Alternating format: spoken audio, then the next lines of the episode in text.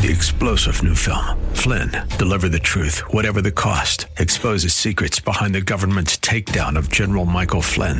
Flynn knew what the intel world had been up to. He ordered the first audit of the use of contractors. This set off alarm bells. He told the truth. He was the most dangerous person for Donald Trump to hire. They had to get rid of Flynn.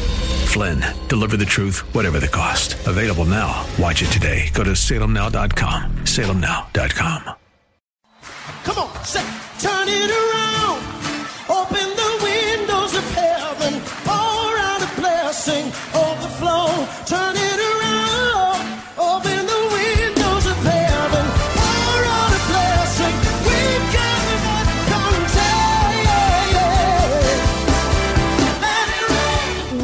to Beyond the Veil, a ministry of Dayspring Chapel. Arise, shine, and excel. Located at 1628 Hyde Park Ave in Hyde Park, Massachusetts. As Luke chapter 1, verse 78 and 79 tells us, according to the tender mercy of our God, whereby the day spring from on high has visited us to give light to them that sit in darkness and in the shadow of death to guide our feet in the path of peace. Now let's listen in to today's message from Pastor David Oluwadara.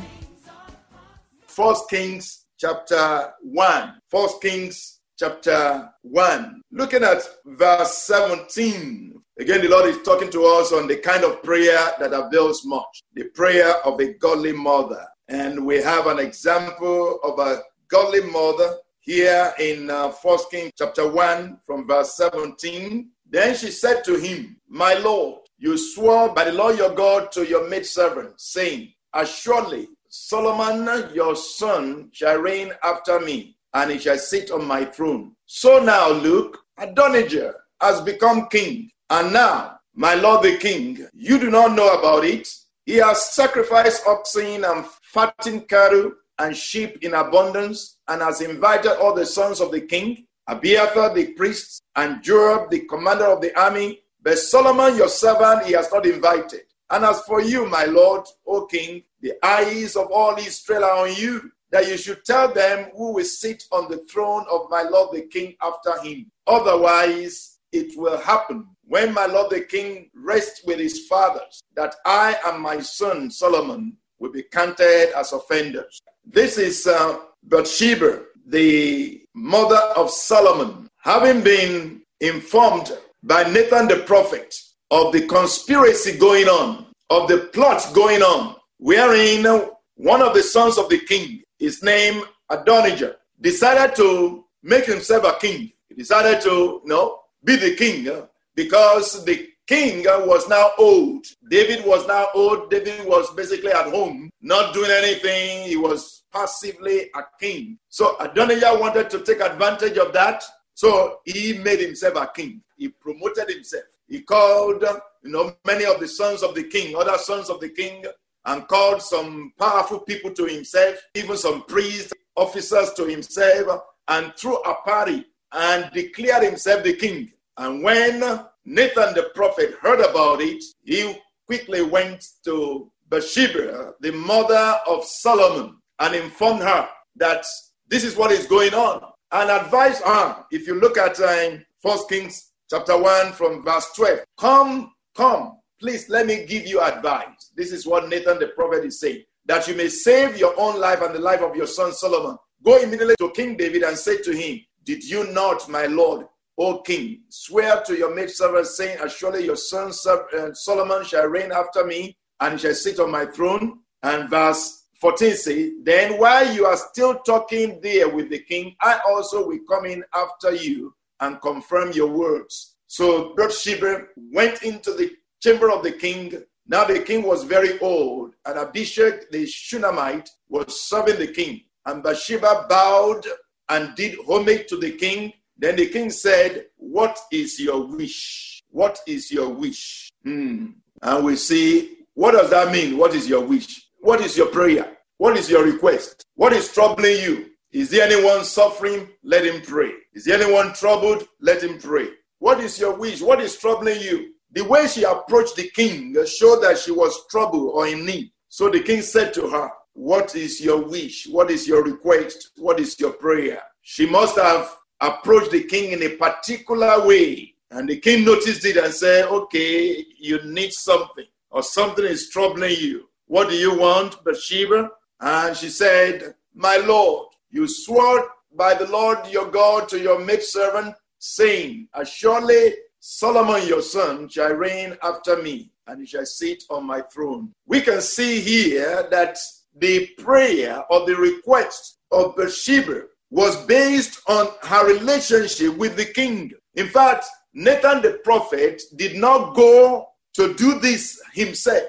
Nathan the prophet did not go up to the king himself, no, to make this known. Nathan the prophet, being a wise man, asked the mother, asked the mother of Solomon to do it, knowing that she would do a better job, knowing that she had a special place with the king. The king will respond more powerfully than if he was to do it. So he asked Bathsheba to do it. So Bathsheba went into the king based on her relationship with the king. Remember again, you know, one of the three things that give potency to our prayer relationship. Relationship. The way you answer the request of somebody that has a relationship with you is different from the way you answer somebody that does not have a relationship with you. An outsider comes to you, you know, somebody that you don't know, or maybe an acquaintance, somebody you met some time ago coming to you and asking you for something. No, if they're asking you for nothing, like little thing, okay, you say take it.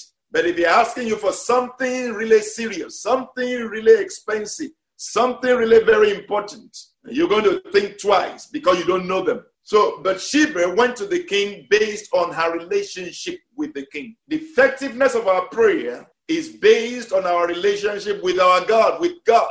If our relationship with Him is good, we can ask whatever it is that we desire, and it will be granted to us. So, the power of, your prayer, or the result of your prayer, the effectiveness of your prayer is based on your relationship with God. So, Bathsheba went into the king because of her relationship with the king. And you see, she did not beat about the bush. She went right into the heart of the matter. She went right into the heart of the matter. If you remember the wise woman of Tekoa, when she was asked to make a request to the king, to King David, and uh, because King David did not know her, when she came to the king, she just went on raving and saying all kinds of words and you know trying to introduce the matter because the king did not know her and she did not really have a close relationship with the king, so she could not just go to the matter. She had to beat about the bush, she had to introduce the matter.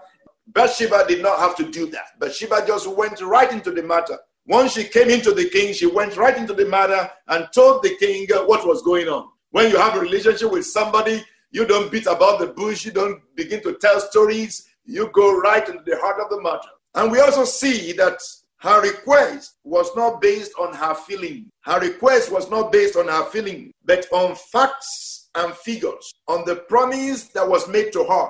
Her request was based on the promise made to her, not on her feelings. If you listen to the words in First Kings chapter 1, verse 17, that verse 17 says, My Lord, you swore by the Lord your God to your maidservant. My Lord, you swore by the Lord your God to your maidservant. Our request was based on promise. This is what you promised me. This is what you promised me by your God. God put it on your heart, and you told me that it was God that was doing this. So she came around based on that promise. She made her prayer, she made a request based on the promise of God. In fact, if you look at the scripture very well, there's so many places where the scripture tells us that God told David directly. God even told um, the prophets also to tell him that Solomon will be the king. And even the promise, interestingly, the promise of a son that will build the house of God came way before David even committed adultery. Way before that. And that word now found its way of fulfillment in Solomon. It's only God that can do that. Wow. It's only God that can do that. It's only God that could have chosen Solomon. The choice of God is amazing. It's only God that, that, that could have chosen Saul of Tarsus to be his chosen vessel. Say, go to him, the Lord said to Ananias, go to him He is my chosen vessel. And Ananias said, No, you, you must be wrong, Lord. I mean, this guy has been killing everybody. This guy has been killing your children. But God said to him, He is my chosen vessel. He is my chosen vessel. Somebody that was killing everybody, that was killing Christians, now you say you have chosen him. How can that be? I mean, left to us humans, left to us, you know, you and I, we will never choose such a person. God does not look at the face. God does not look at the physical. God looks at the heart. So for God to have chosen Saul of Tarsus, it's only God. For God to have chosen Solomon, it's only God. So Bathsheba went to the king and said, Your God told you that it will be Solomon. We hope you have been blessed by today's broadcast. Come worship with us at Dayspring Chapel, located at 1628 Hyde Park Ave in Hyde Park, Massachusetts. Again, that's 1628 Hyde Park Ave in Hyde Park, Massachusetts. Sunday worship is at 1 p.m., Bible study and prayers on Wednesday at 7:30 p.m. You may contact Pastor David for prayers or counseling at 857 266 0778. Again, that's 857 266 0778. Until tomorrow at this same time, Monday through Friday, arise, shine, and excel.